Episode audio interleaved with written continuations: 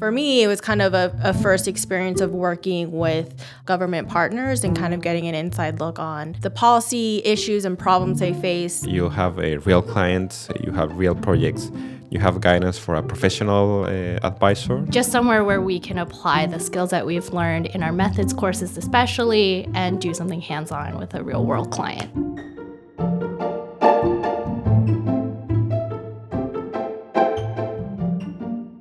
As the 2016 school year came to an end, some second year Harris MPP students weren't just preparing for finals and graduation.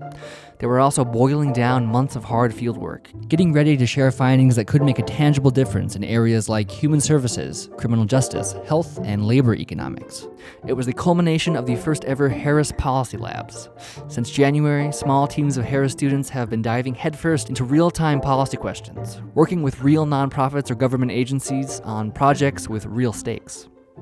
Today on the podcast, we hear from three students who participated in the first ever policy labs. We find out what they got out of the experience and how it allowed them to make a difference. I'm Alvaro Elolio. I'm a second year student here at Harris. And what made you want to take this class? I thought it was a, a great opportunity to gain some experience, especially for international students. We don't have much working experience here, in the US and also for the younger students that haven't been much in the market. Alvaro's team worked with the Illinois Department of Human Services. So, in this uh, Human Service Innovation Policy Lab, they were trying to do something a little different from other policy labs. They wanted to do some big data analysis, some uh, georeferencing analysis, that will try to help the people at the Department of Human Service of the state of Illinois to understand better how to attract or how to target the population or what they call the clients. The policy lab was divided in two quarters. The first quarter, we made some uh, guidelines of how to use social media to connect with the different citizens of Illinois, and we show them how to use uh, GIS. Like making maps. Making maps and making manuals of how to use social network and new tools and how to use the maps. Not because they're just pretty like how to do analysis with the maps that is the added value.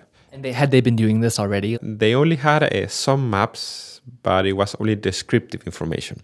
So they didn't have anything that could do some analysis. For example the average distance from people in risk to a specific uh, dhs office. So the idea was to improve their capabilities in terms of uh, spatial correlations or uh, spatial analysis and we introduced some some of the tools that could be useful. And of course they like it because they have no budget uh, free. What was the first step in, in getting started? The first step and always the hardest step is to get all the information. And on this quarter we get a little more like our hands into the data itself. So we had to process the data they share with us.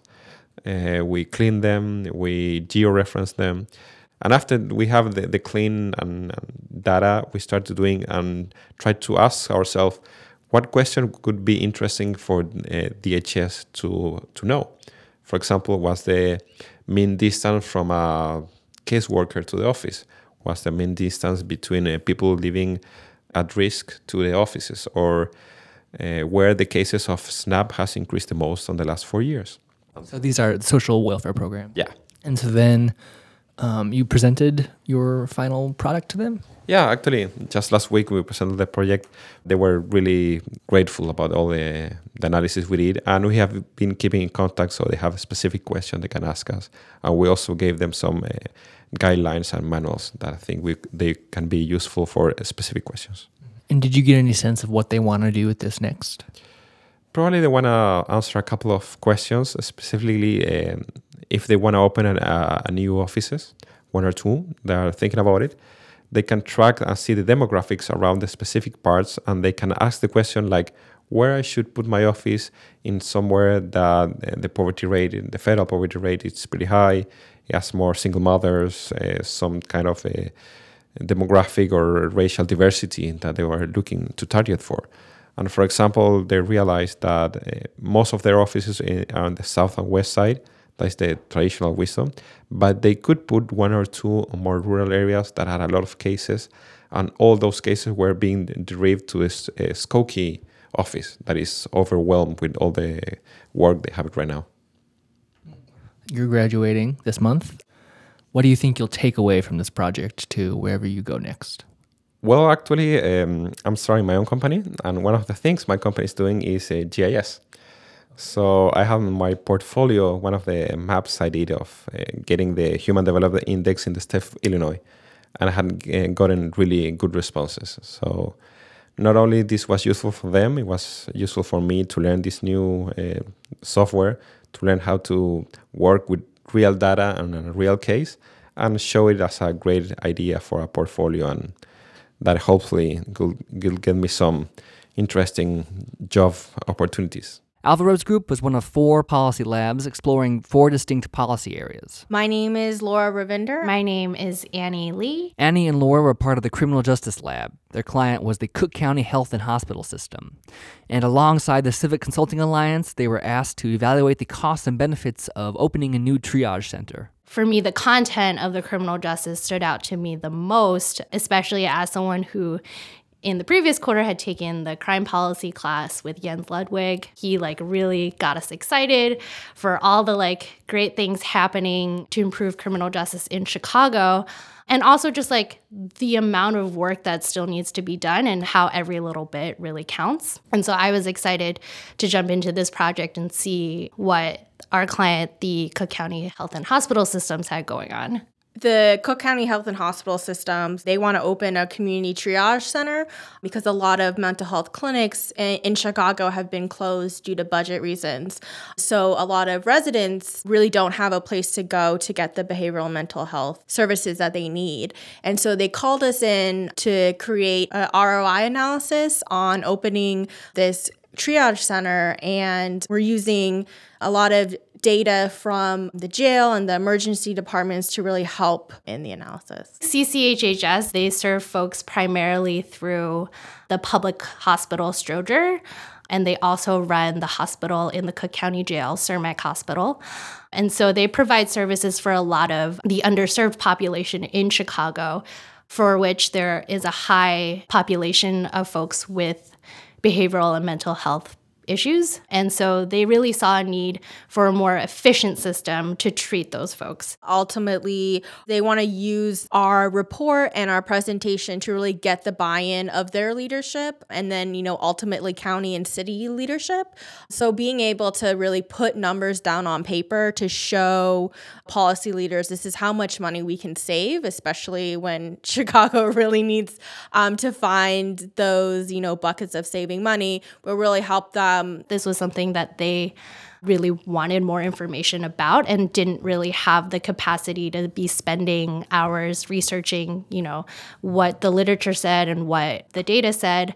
And so I think we just felt the bearing of that responsibility. But, you know, we had a really great faculty advisor who is a professional researcher at Chapin Hall, um, and he's been a wonderful resource. First, we're looking at the Medicaid reimbursements that they'll receive from the government. We're also looking at cost savings to the jail, and we're looking at cost savings to the emergency departments. So, those are kind of the three main buckets that we were trying to calculate through the data sets that we had. And so, along the way, what was your interaction with the clients like?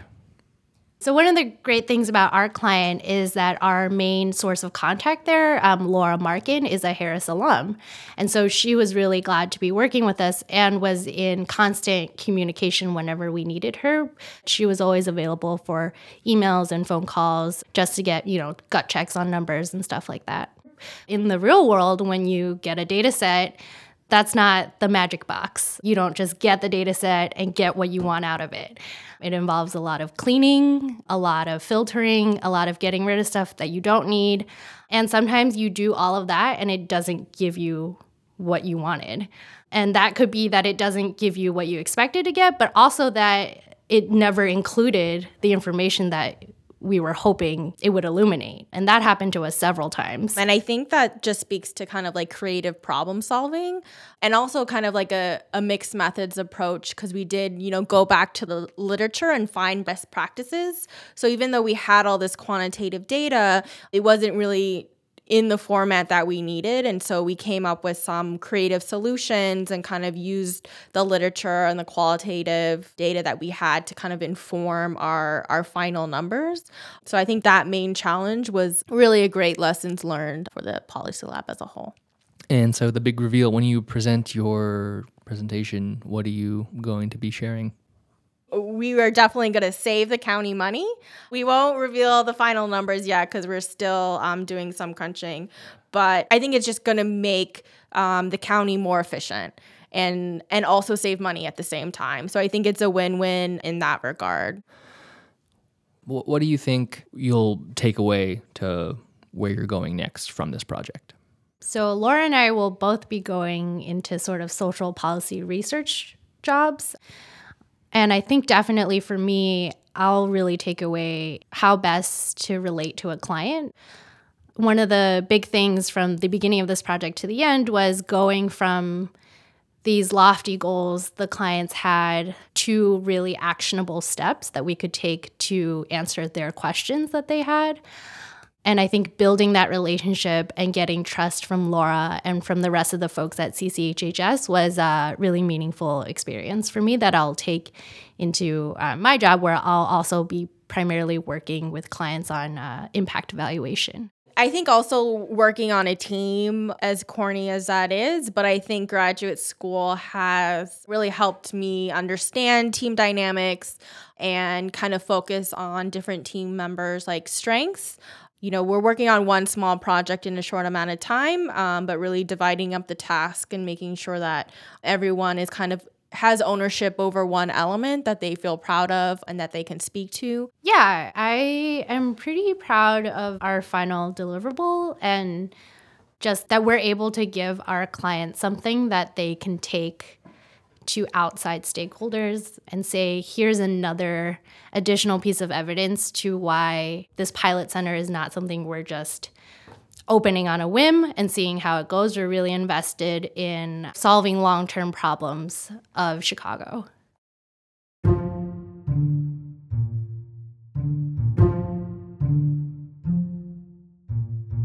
The thing is, this uh, this project challenged me in to use every knowledge I had. For example, I had to think about uh, in terms of how the data was collected, to use uh, some what variables were interesting to interact, for example, what was the relationship between crime and poverty, and use a lot of what I learned in my econometric class, but also a lot of what I learned on different language. For example, the databases uh, was cleaned using Stata. I use R to do specific regressions and to transform the addresses to points. I use GIS to actually put these points on the specific map and show it.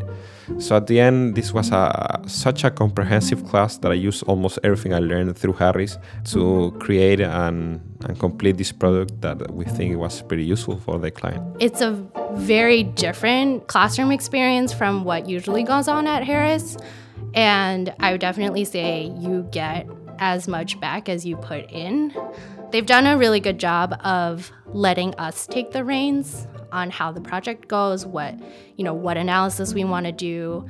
You know, there's not a lot of hand holding. There, you know, we get guidance where we need it and when we ask for it. So I think for a first year entering into the um, policy lab, it's really important for them to remember that, you know, it's a really great chance to be independent in their work and contribute to something real.